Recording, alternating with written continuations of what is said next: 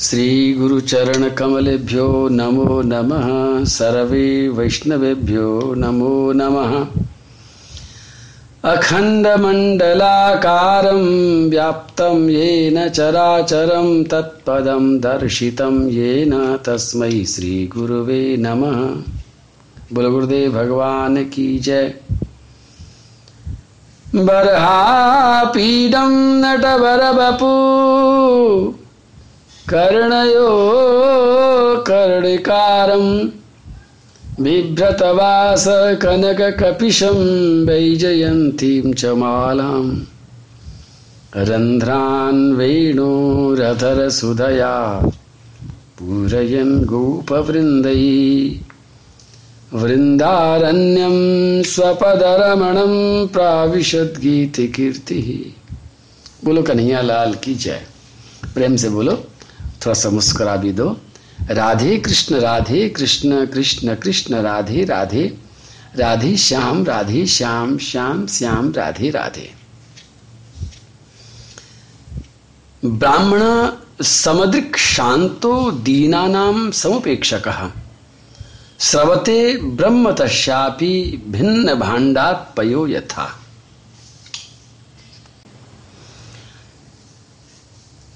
कर्म की गहराइयों को अगर जान लेंगे तो जीवन जीने का आनंद ही कुछ और होगा। किस चीज़ से क्या परिणाम निकलता है, ये बात भागवत में बार बार बताई जाती है। चौथे स्कंद के चौदहवें अध्याय के इकतालीसवें श्लोक में जो मैंने अभी कुछ कहा, उसका अर्थ है कि ब्राह्मण है। अभी थोड़ी देर पहले ये बात हो रही थी कि ब्राह्मणों ने सोच कर के अपने आप को अलग कर लिया कि राज्य करना हमारा काम नहीं है। शासन करना हमारा काम नहीं है। चोरों को दंड देना, चोरों को नियंत्रित करना हमारा काम नहीं है। और ये सब हम करने लग जाएँगे तो हमारा भजन छूट जाएगा, भगवान की आराधना छूट जाएगी। लेकिन उसी समय उनके मन में दूसरी बात आई कि ब्राह्मण समुद्रिक शांतो दीना नाम समोपेक्षक। बिल्कुल ठीक है। क्योंकि ब्राह्मण समुद्रिक होता है। समुद्रिक का मतलब होता है हर चीज़ में वो समदर्शी उसको कहीं भेदभाव नज़र नहीं आता। जो हो रहा है, बहुत अच्छा हो रहा है। समदर्शी होता है। और शांत भी होता है। ऋषि मुनि होते, शांत होते। शांत का मतलब एक शांत तो वो होता है जो परिस्थिति के शांत रहने पर शांत रहता है। लेकिन भागवत में शांत शब्द बार बार जब आता है, इसका अर्थ ये होता है कि परिस्थिति और स्थिति कितने भी उग्र हो जाएँ, उन उग्र परिस्थितियों में भी जो शांत रह सकता है, वही वास्तव में शांत है।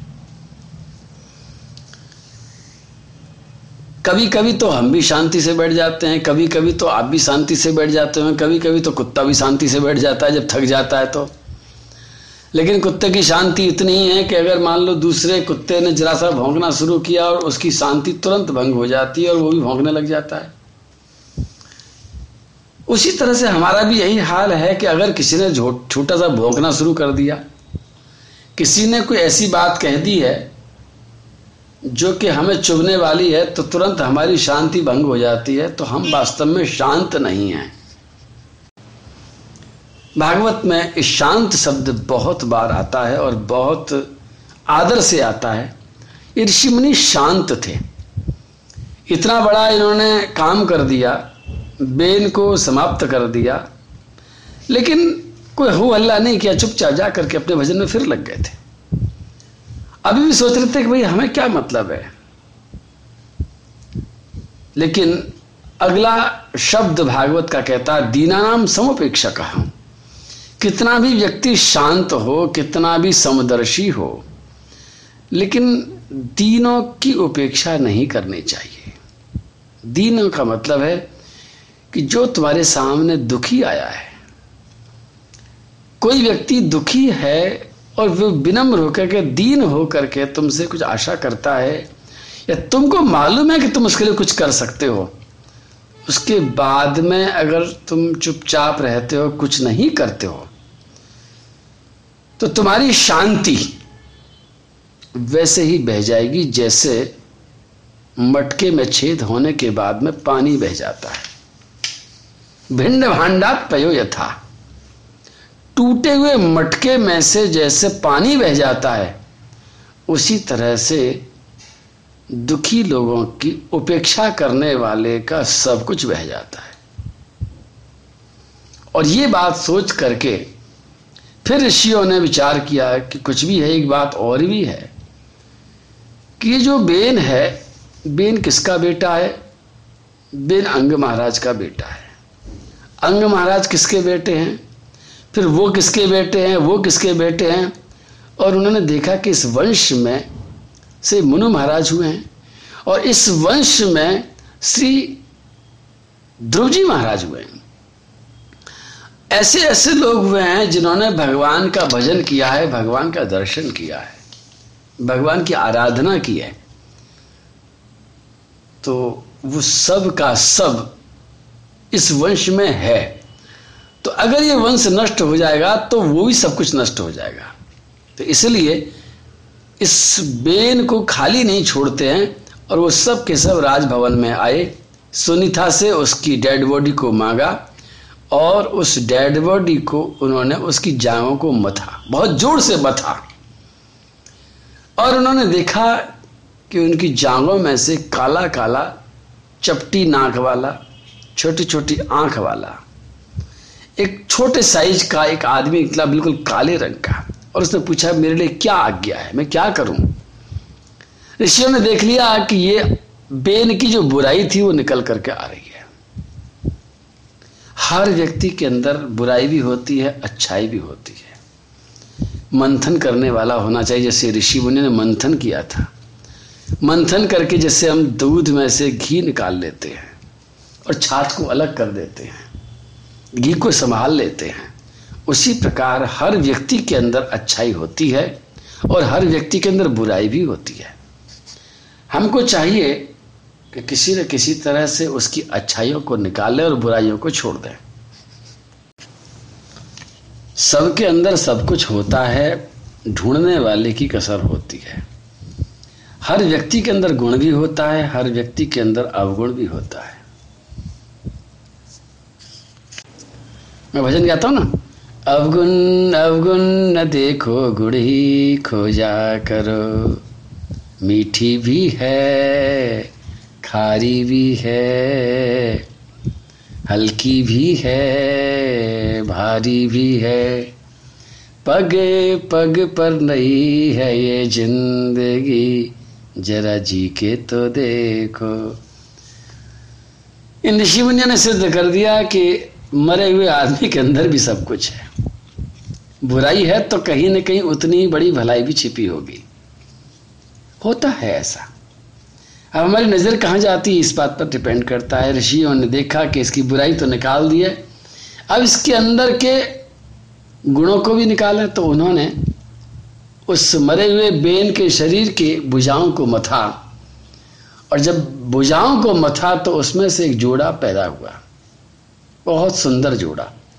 और उसको देखते ही ऋषि मुनि समझ गए और संतुष्ट हो गए और उन्होंने देख लिया कि तो भगवान की कला आ गई। भगवान प्रकट हो गए हैं।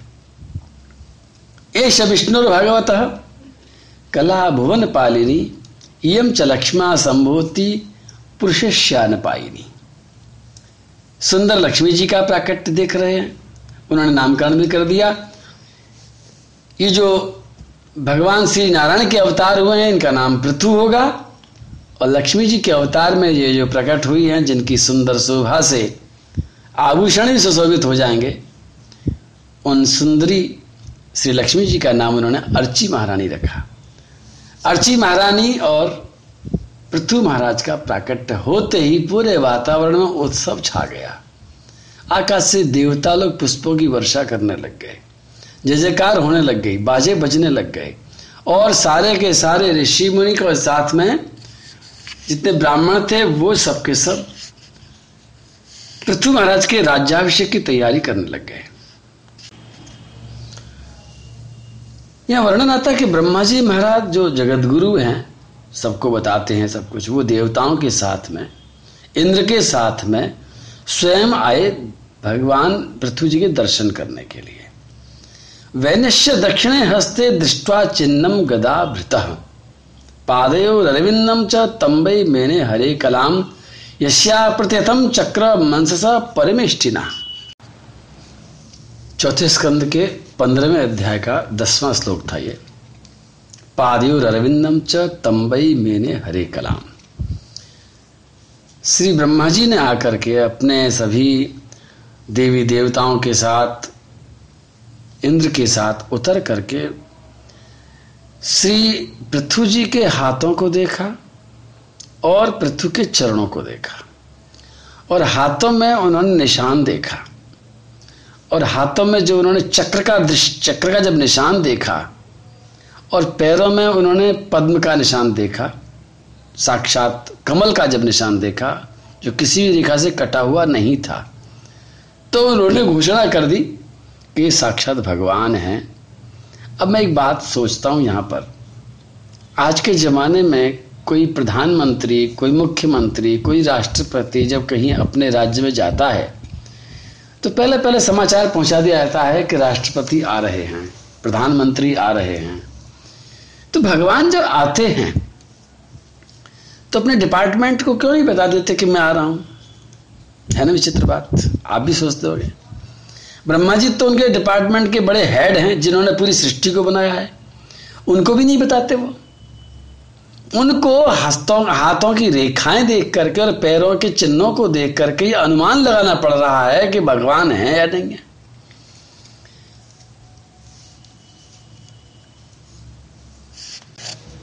इस बात को समझाने के लिए मुझे पंक्तियाँ याद आती हैं। नीली छत के पीछे बैठा जाने कौन मदारी। जैसे जैसे नाच नचाए, नाचे दुनिया सारी। वो बताता नहीं नाचना चाहता है। ब्रह्मा जी को भी नहीं मालूम कि वो कब कहाँ आ जाता है। निराकार कोई कहता है, कोई कुछ कुछ रूप बताए। कोई कहे वो वेश बदल कर धरती पर आ जाए। कोई कहे वो है देखा ना पहचाना जाए। वो अनजानी एक पहली ना सुलझाई जाए। नीली छत के पीछे बैठा, जाने कौन मदारी। वो कन्हैया जब आता है तो बता करके नहीं आता। प्रधानमंत्री आता तो बता करके आता है।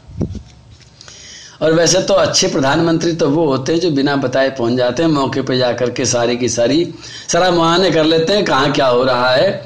कन्हैया तो हर जगह रहता ही है, उसको मुआयना करने के लिए, अवतार धारण करने की ज़रूरत नहीं है। लेकिन लीला करने के लिए आते हैं और आज पृथु बन करके कन्हैया आए हैं। और लक्ष्मी जी स्वयं अर्ची बन करके आई हैं।